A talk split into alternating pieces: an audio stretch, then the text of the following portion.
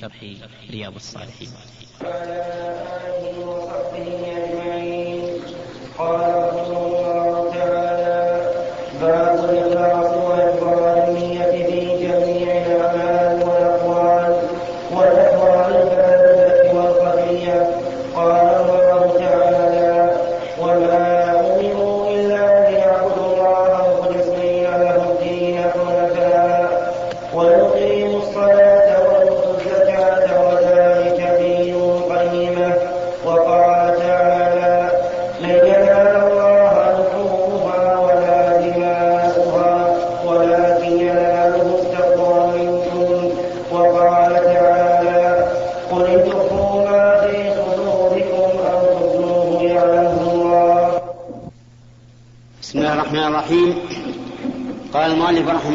تعالى باب إخلاص النية لله عز وجل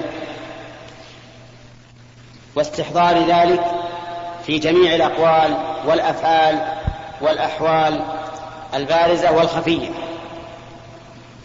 النية محلها القلب ولا محل لها في اللسان في جميع الأعمال. ولهذا كان من نطق بالنية عند إرادة الصلاة أو الصوم أو الحج أو الوضوء أو غير ذلك من الأعمال كان مبتدعا قائلا في دين الله ما ليس منه.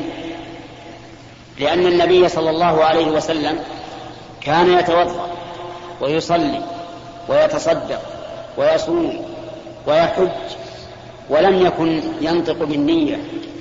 لم يكن يقول اللهم إني نويت أن أتوضأ. اللهم إني نويت أن أصلي. اللهم إني نويت أن أتصدق. اللهم إني نويت أن أصوم. اللهم إني نويت أن أحج. ما كان يقول هذا. وذلك لأن النية محلها القلب. والله عز وجل يعلم ما في القلب. ولا يخفى عليه شيء. كما قال الله تعالى في الآية التي ساقها المؤلف قل إن تخفوا ما في صدوركم أو تبدوه يعلمه الله. ويجب على الإنسان أن يخلص النية لله سبحانه وتعالى في جميع عباداته وأن لا ينوي بعمله بعبادة وأن لا ينوي بعبادته إلا وجه الله والدار الآخرة. وهذا هو الذي أمر الله به في قوله وما أمروا إلا ليعبدوا الله مخلصين له الدين أي مخلصين له العمل ويقيموا الصلاة ويؤتوا الزكاة وذلك دين القيم. وينبغي أن يستحضر النية أي نية الإخلاص في جميع العبادات. فينوي مثلا الوضوء وأنه توضأ لله وأنه توضأ امتثالا لأمر الله. فهذه ثلاثة أشياء. نية العبادة ونية أن تكون لله ونية أنه قام بها امتثالا لأمر الله. لا هذا أكمل شيء في النية. كذلك في الصلاة. تنوي الصلاة وأنها الظهر أو العصر أو المغرب أو العشاء أو الفجر أو ما أشبه ذلك. وتنوي أنك إنما تصلي لله عز وجل لا لغيره. لا تصلي رياء ولا سمعة لا, لا, لتمدح على صلاتك ولا لتنال شيئا من المال أو الدنيا. ثالثا تستحضر أنك تصلي امتثالا لأمر ربك حيث قال أقم الصلاة. فإذا اطمأننتم فأقيموا الصلاة وأقيموا الصلاة وآتوا الزكاة إلى غير ذلك من الأوامر. وذكر المؤلف رحمه الله عدة آيات كلها تدل على أن النية محلها القلب وأن الله سبحانه وتعالى عالم بنية العبد. ربما يعمل العبد عملا يظهر أمام الناس أنه عمل صالح وهو عمل فاسد. أفسدته النية لأن الله تعالى يعلم ما في القلب ولا يجازى الإنسان يوم القيامة إلا على ما في قلبه. لقول الله تعالى يوم تبلس إنه على رجعه لقادر يوم تبلى السرائر فما له من قوة ولا ناصر يعني يوم تختبر السرائر البواطن القلوب. كقوله أفلا يعلم إذا بعثر ما في القبور وحصل ما في الصدور. ففي الآخرة يكون الثواب والعقاب والعمل والاعتبار بما في القلب. أما في الدنيا فالعبرة بما ظهر فيعامل الناس بظواهر أحوالهم ولكن هذه الظواهر إن وافقت ما في البواطن صلح ظاهره وباطنه وسريرته وعلانيته وإن خالف فصار القلب منطويا على نية فاسدة نعوذ بالله فما أعظم خسارته. يعمل ويتعب ولكن لا حظ له في هذا العمل. كما جاء في الحديث الصحيح عن النبي صلى الله عليه وسلم أن الله قال أنا أغنى الشركاء عن الشرك من عمل عملا أشرك فيه معي غيري تركته وشركه. فالله الله أيها الإخوة بإخلاص النية لله سبحانه وتعالى واعلم أن الشيطان قد يأتيك عند إرادة عمل الخير فيقول لك إنك إنما تعمل هذا رياء فيحبطك يحبط همتك ويثبطك ولكن لا تلتفت إلى هذا لا تطع اعمل. ولو قال لك إنك إنما تعمل رياء أو سمعا. لأنك لو سئلت هل أنت الآن تعمل هذا العمل رياء أو سمعا قلت لا. إذا فهذا الوسواس الذي أدخله الشيطان في قلبك لا تلتفت له. افعل الخير ولا تقل إني أرائي أو ما أشبه ذلك. والله موفق.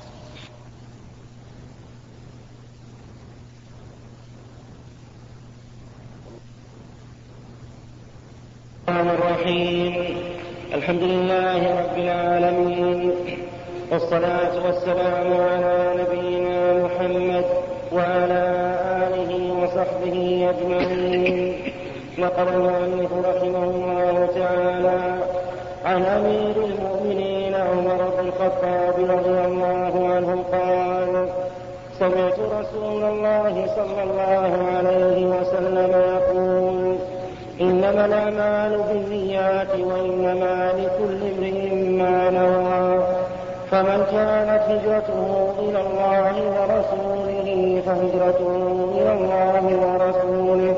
ومن كانت هجرته لدنيا يصيبها ومن كانت هجرته لدنيا يصيبها أو امرأة ينكحها فهجرته إلى ما هاجر إليه. متفق عليه. بسم الله الرحمن الرحيم. لما كان هذا الباب في في في الإخلاص إخلاص النية لله عز وجل وأنه ينبغي أن تكون النية المخلصة لله في كل قول وفي كل فعل وعلى كل حال. وذكر المؤلف من الآيات ما يتعلق بهذا المعنى ذكر رحمه الله من الأحاديث ما يتعلق به أيضا. وصدر هذا بحديث عمر بن الخطاب رضي الله عنه الذي قال فيه سمعت النبي صلى الله عليه وسلم يقول إنما الأعمال بالنيات وإنما لكل امرئ ما نوى. إنما الأعمال بالنيات وإنما لكل امرئ ما نوى. هاتان جملتان.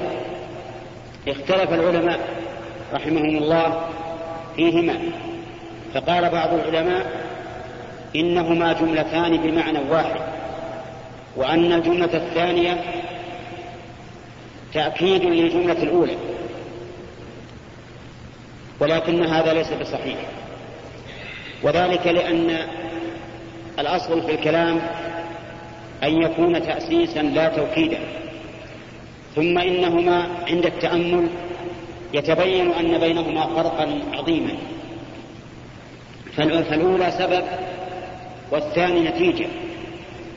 الأولى سبب يبين فيها النبي صلى الله عليه وسلم أن كل عمل لا بد فيه من نية. كل عمل يعمله الإنسان وهو عاقل مختار فلا بد فيه من نية. ولا يمكن لأي عاقل مختار يعمل عملا إلا بنية. حتى قال بعض العلماء لو كلفنا الله عملا بلا نية لكان من تكليف ما لا يطاق. وهذا صحيح. كيف تعمل وأنت عاقل بعقلك وأنت مختار غير مكره؟ كيف تعمل عملا بلا نية؟ هذا مستحيل. لأن العمل ناتج عن إرادة وقدرة والإرادة هي النية. الإرادة هي النية. إذا فالجملة الأولى معناها أنه ما من عامل إلا وله نية ولكن النيات تختلف اختلافا عظيما وتتباين تباينا بعيدا كما بين السماء والأرض. من الناس من نيته في القمة في أعلى شيء ومن الناس من نيته, من نيته في القمامة في أخس شيء وأدنى شيء. حتى إنك لترى الرجلين يعملان عملا واحدا يتفقان في ابتدائه وانتهائه وفي أثنائه وفي الحركات والسكنات والأقوال والأفعال وبينهما كما بين السماء والأرض كل ذلك باختلاف النية. إذا الأساس أنه ما من عمل إلا بنية. ولكن النيات تختلف وتتباين نتيجة ذلك قال وإنما لكل امرئ ما نوى. كل امرئ له ما نوى. إن نويت الله والدار الآخرة في أعمالك الشرعية حصل لك ذلك. وإن نويت الدنيا فقد تحصل وقد لا تحصل. من كان يريد العاجلة عجلنا له فيها ما نشاء لمن نريد. ما قال عجلنا له ما يريد. عجلنا له فيها ما نشاء لا ما يشاء هو. لمن نريد لا, لا, لا, كل لا, لا لكل إنسان. فقيد المعجل والمعجل له. المعجل الذي أراده الإنسان والمعجل له. إذا من الناس من يعطى ما يريد من الدنيا ومنهم من يعطى شيئا منه ومنهم من لا يعطى شيئا أبدا. هذا معنى قوله عجلنا له فيها ما نشاء لمن نريد. أما من أراد الآخرة وسعى لها سعيها وهو مؤمن فأولئك كان سعيهم مشكورا. لا بد أن يجني ثمرات هذا العمل الذي أراد به وجه الله الدار الآخرة. إذا إنما لكل امرئ ما نوى. وهذه هذه الجملة والتي قبلها ميزان لكل عمل. لكنه ميزان الباطن. ميزان الباطن. وقوله صلى الله عليه وسلم فيما أخرجه الشيخان عن عائشة رضي الله عنها من عمل عملا ليس عليه أمرنا فهو رد. ميزان للأعمال الظاهرة. ولهذا قال أهل العلم هذان الحديثان يجمعان الدين كله. حديث عمر إنما الأعمال بالنيات ميزان للباطل. وحديث عائشة من عمل عملا ليس عليه أمرنا ميزان للظاهر. ثم ضرب النبي صلى الله عليه وسلم مثلا يطبق هذا الحديث عليه.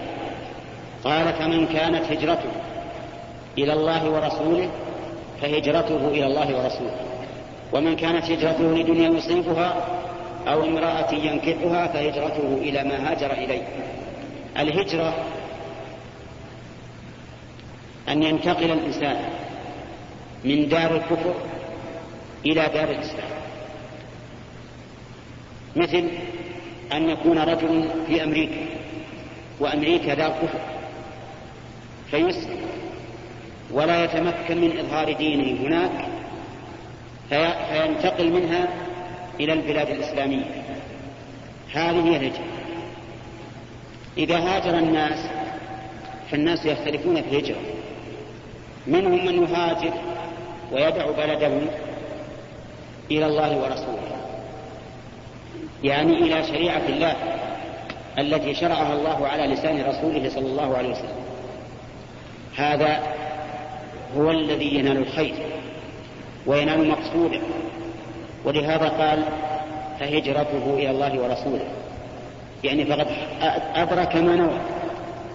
الثاني من المهاجرين هاجر لدنيا يصيبه يعني رجل يحب جمع المال. فسمع أن في بلد الإسلام مرتعا خصبا لاكتساب الأموال فهاجر من بلد الكفر إلى بلد الإسلام من أجل المال فقط. لا يقصد أن يستقيم دينه ولا يهتم بدينه لكن همه المال ثانيا رجل هاجر من بلد الكفر إلى بلد الإسلام يريد امرأة يتزوجها قيل له لا نزوجك إلا في بلاد الإسلام ولا تسافر بها إلى بلد الكفر. فهاجر من بلده بلد الكفر إلى بلد الإسلام من أجل أن يتزوج هذه المرأة. فمريد الدنيا. ومريد المرأة لم يهاجر إلى الله ورسوله. ولهذا قال النبي عليه الصلاة والسلام فهجرته إلى ما هاجر إليه. وهنا قال إلى ما هاجر إليه ولم يقل فهجرته إلى دنيا يصيبها أو امرأة ينكحها. فلماذا؟ قيل لطول الكلام. لأنه إذا قال فهجرته إلى دنيا يصيبها أو امرأة ينكحها صار الكلام طويلا. فقال هجرته إلى ما هاجر إليه. وقيل بل لم ينص عليهما احتقارا لهما وإعراضا عن ذكرهما.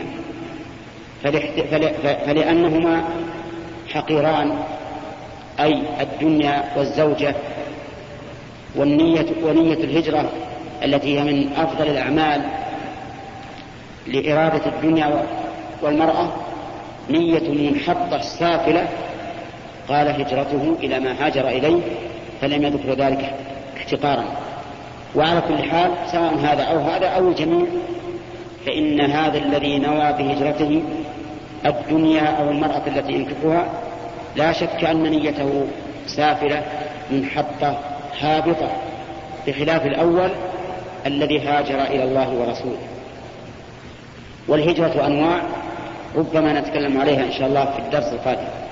والله موفق. الحمد لله رب العالمين والصلاة والسلام على نبينا محمد وعلى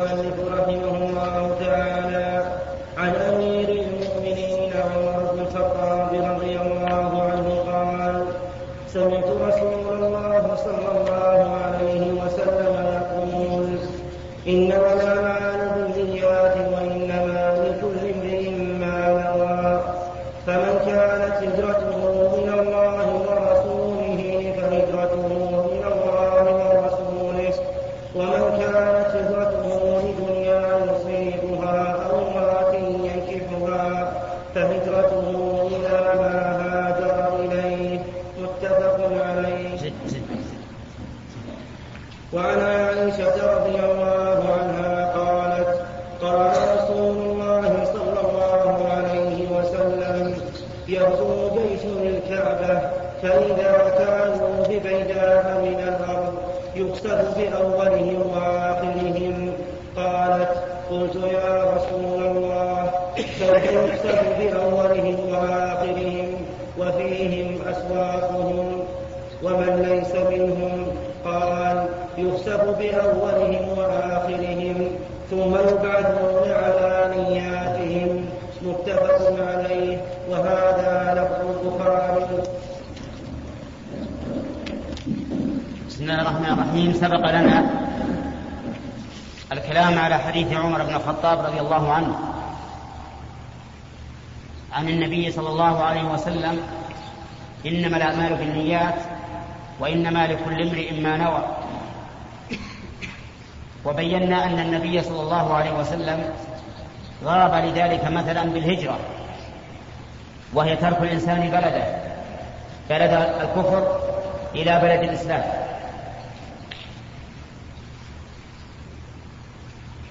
وأن الرسول صلى الله عليه وسلم أراد بذلك ضرب المثل دون الحصر. يعني فمن كانت هجرته إلى الله ورسوله ومن كانت صلاته لله ومن كان صومه لله ومن كان حجه لله كل العبادات حسب إرادة الإنسان ونيته. إن فعلها لله عز وجل فهذا هو المخلص الموحد. وإن فعلها لغير الله تقرب إلى عباد الله بما يتقرب به إلى الله فهذا مشرك. وقد يصل إلى حد الشرك الأكبر. وإن أراد بذلك الدنيا فهو أيضا حابط عمله. ووعدنا أننا نتكلم عن الهجرة. فالهجرة تكون للعمل وتكون للعامل وتكون للمكان. أما هجرة المكان فأن ينتقل الإنسان من مكان تكثر فيه المعاصي ويكثر فيه الفسوق وربما يكون بلد كفر إلى بلد لا يوجد فيه ذلك. وأعظمه الهجرة من بلد الكفر إلى بلد الإسلام. وقد ذكر أهل العلم أنه يجب على الإنسان أن يهاجر من بلد الكفر إلى بلد الإسلام إذا كان غير قادر على إظهار دينه. وأما إذا كان قادرا على إظهار دينه ولا يعارض إذا أقام شعائر الإسلام فإن الهجرة لا تجب عليه ولكنها تستحب. وبناء على ذلك يكون السفر إلى بلد الكفر أعظم من البقاء فيه. فإذا كان بلد الكفر الذي كان وطن الإنسان إذا لم يستطع إقامة دينه فيه وجب عليه مغادرته والهجرة منه فكذلك إذا كان الإنسان من أهل, من أهل الإسلام ومن بلاد المسلمين فإنه لا يجوز له أن يسافر إلى بلد الكفر. لما في ذلك من الخطر على دينه وعلى أخلاقه ولما في ذلك من إضاعة ماله ولما في ذلك من تقوية اقتصاد الكفار. ونحن مأمورون بأن نغيظ الكفار بكل ما نستطيع. كما قال الله تبارك وتعالى يا أيها الذين آمنوا قاتلوا الذين يلونكم من الكفار وليجدوا فيكم غلظة. واعلموا أن الله مع المتقين. وقال تعالى ولا يطعون موطئا يغيظ الكفار ولا ينالون من عدو نيلا إلا كتب لهم به عمل صالح. إن الله لا يضيع أجر المحسنين.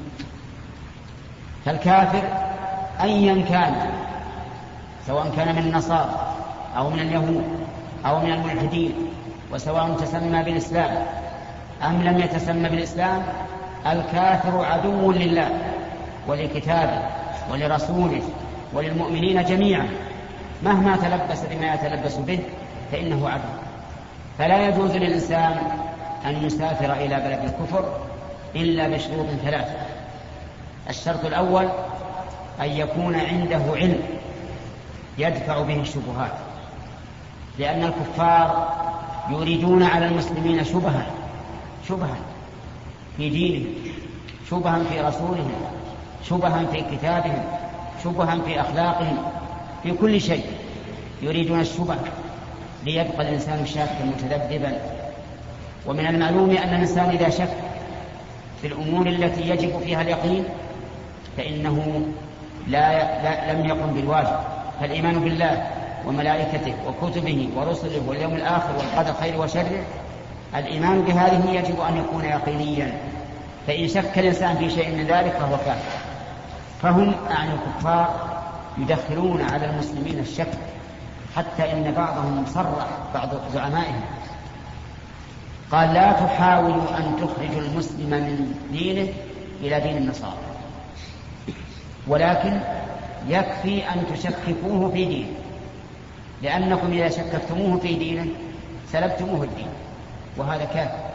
فأنتم أخرجوه من هذه الحظيرة التي فيها الغلبة والعزة والكرامة ويكفي أما أن تحاول أن تدخلوه دين النصارى المبني على الضلال والسفاهة فهذا لا يمكن لأن النصارى ضالون كما جاء في الحديث عن النبي عليه الصلاة والسلام. وإن كان دين المسيح عليه الصلاة والسلام دين حق لكنه دين الحق في وقته قبل أن ينسى برسالة النبي صلى الله عليه وسلم. أما بعد نسخ هي نسخ شريعة عيسى فإن الهدى والحق فيما جاء به الرسول صلى الله عليه وسلم محمد. لا بد أن يكون عنده علم يدفع به الشبهات. الشرط الثاني أن يكون عنده دين يحميه من الشهوات.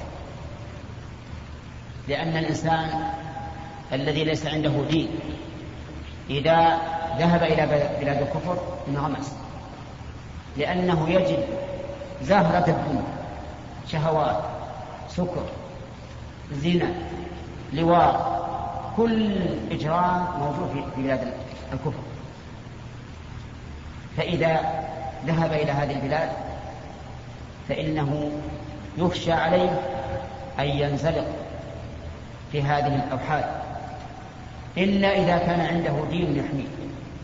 فلا بد أن يكون عند الإنسان دين يحميه من الشهوات, من الشهوات. الشرط الثالث أن يكون محتاجا إلى ذلك.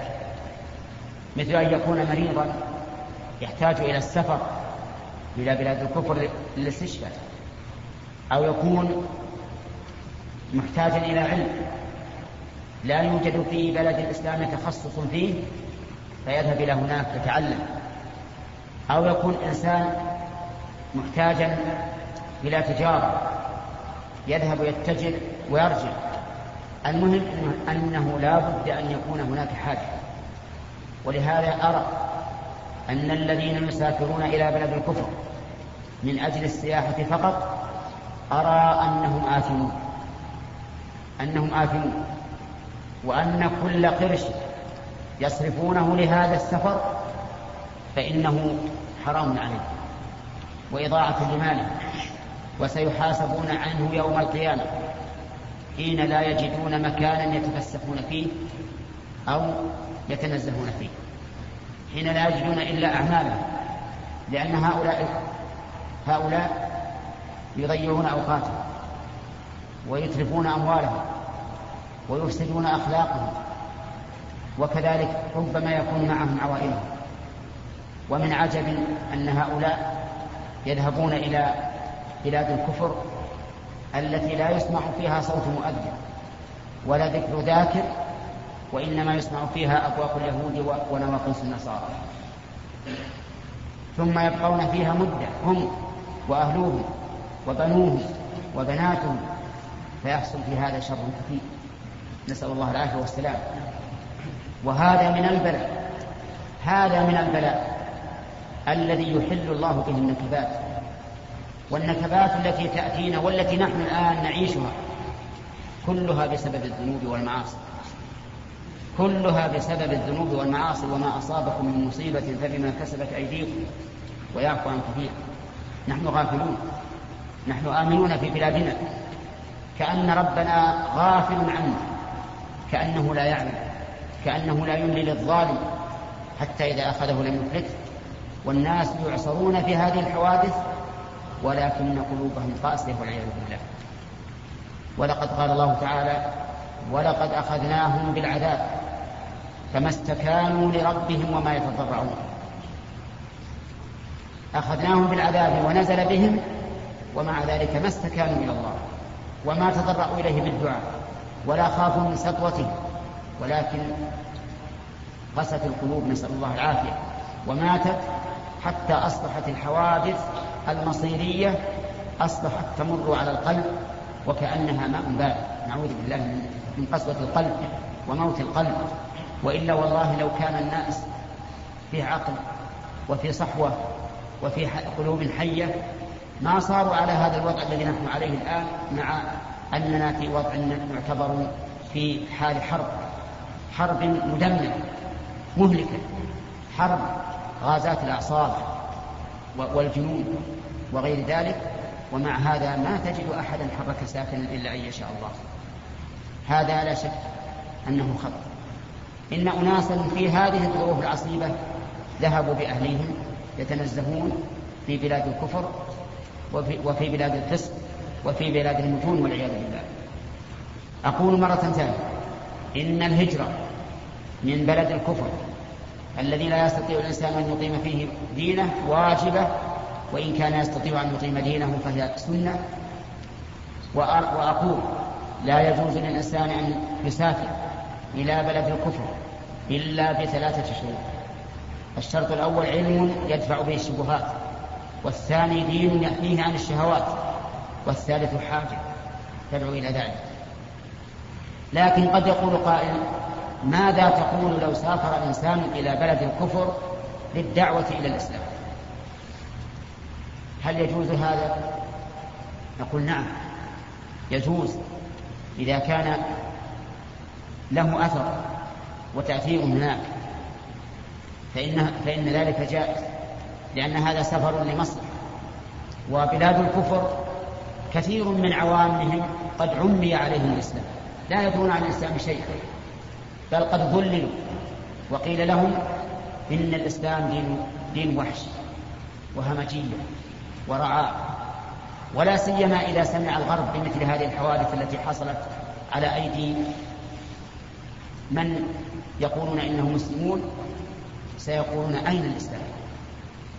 أين الإسلام؟ هذه وحشية وحوش طارية يعدو بعضها على بعض ويأكل بعضها بعضا فينفر الناس من المسلمين بسبب من الإسلام بسبب أفعال المسلمين.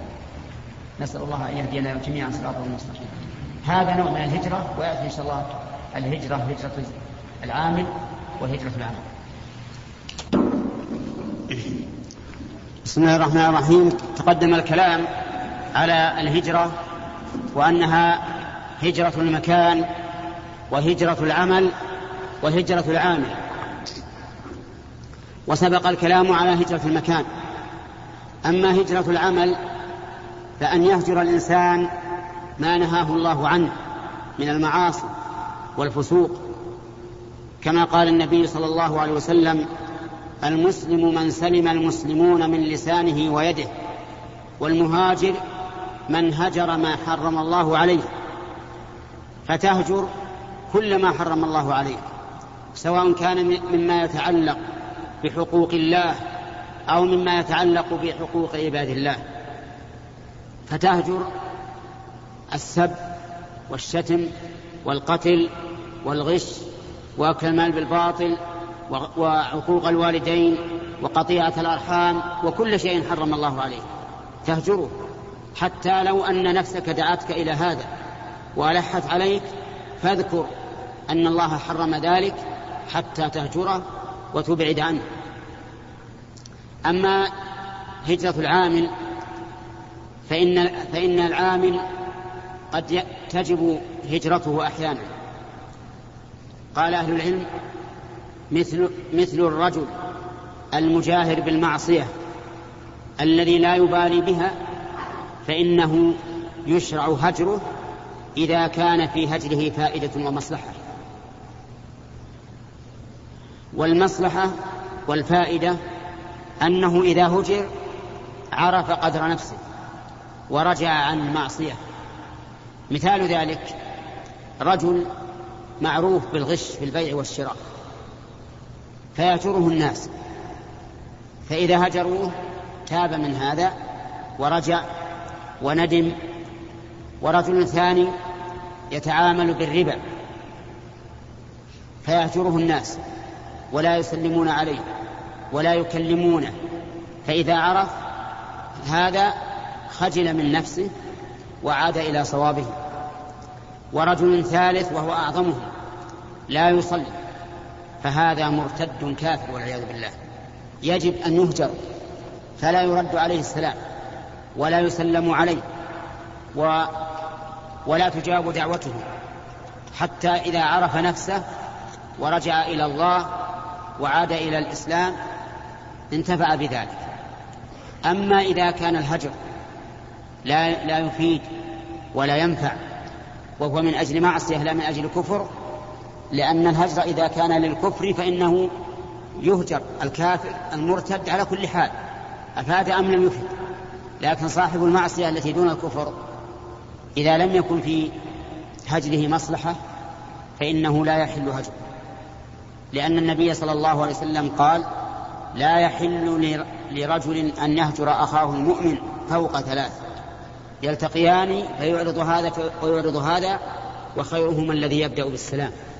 ومن المعلوم أن المعاصي التي دون الكفر عند أهل السنة والجماعة لا تخرج من الإيمان فيبقى النظر بعد ذلك هل الهجر مفيد أو لا.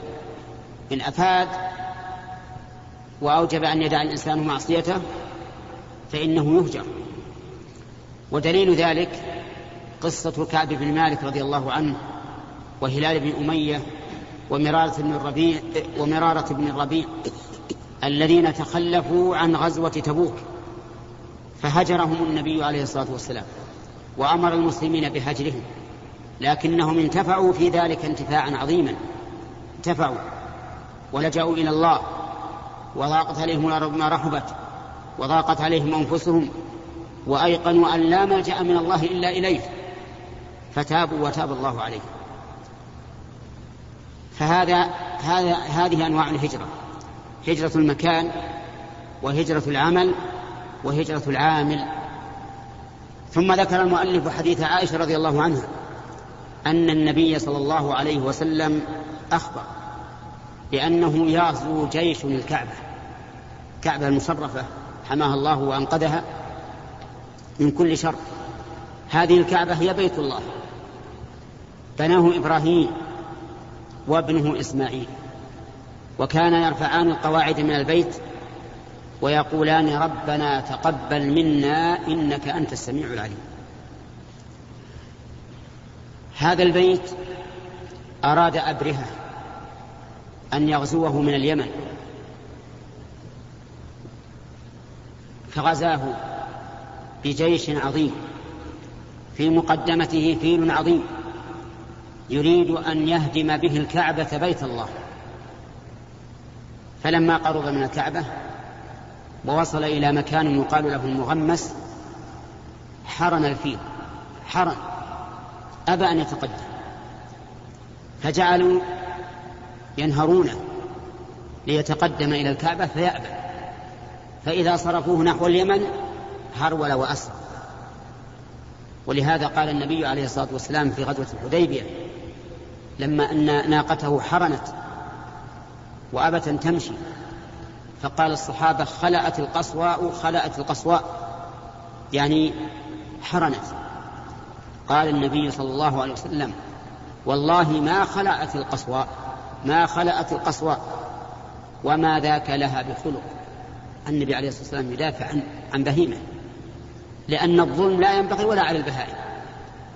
قال ما خلأت وما ذاك لها بخلق. ما هي عادتها؟ ولكن حبسها حابس الفيل. حابس الفيل هو الرب عز وجل. والذي نفسي بيده لا يسألونني خطة يعظمون فيها حرمات الله إلا أجبتهم عليها. المهم أن الكعبة غزيت من قبل اليمن في جيش عظيم يقوده هذا الفيل العظيم ليهدم الكعبة فلما وصلوا إلى المغمس أبى الفيل أن يمشي. وحرن انتهروه ولا في فائدة. فبقوا هناك انحبسوا فأرسل الله عليهم طيرا أبابيل. أبابيل يعني جماعات كثيرة. طيور. أرسلها الله عز وجل. كل طير يحمل حجرا قد أمسكه برجله.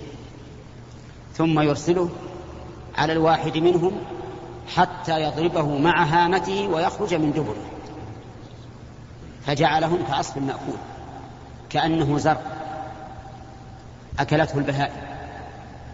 اندكوا في الأرض. وفي هذا يقول أمية بن الصلت حبس الفيل في المغمس حتى ظل يحفو كأنه مكبول. فحمى الله عز وجل بيته. من كيد هذا الملك الظالم. الذي جاء ليهدم بيت الله. وقد قال الله عز وجل ومن يرد فيه بإلحاد بظلم نذقه من عذاب أليم. في آخر الزمان يغزو قوم الكعبة. قوم جيش عظيم.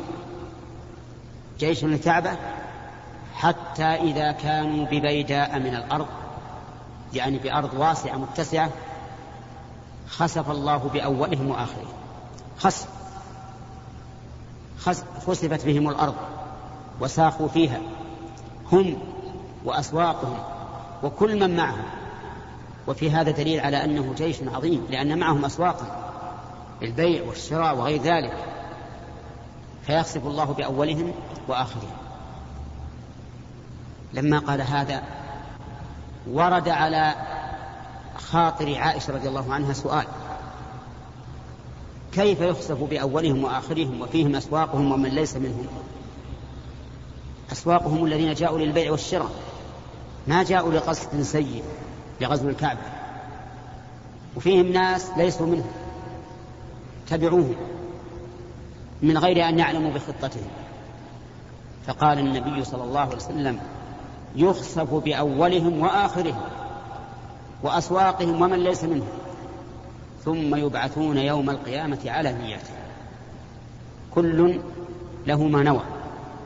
وهذا فرد من أفراد قول الرسول صلى الله عليه وسلم إنما الأعمال بالنيات وإنما لكل امرئ ما نوى.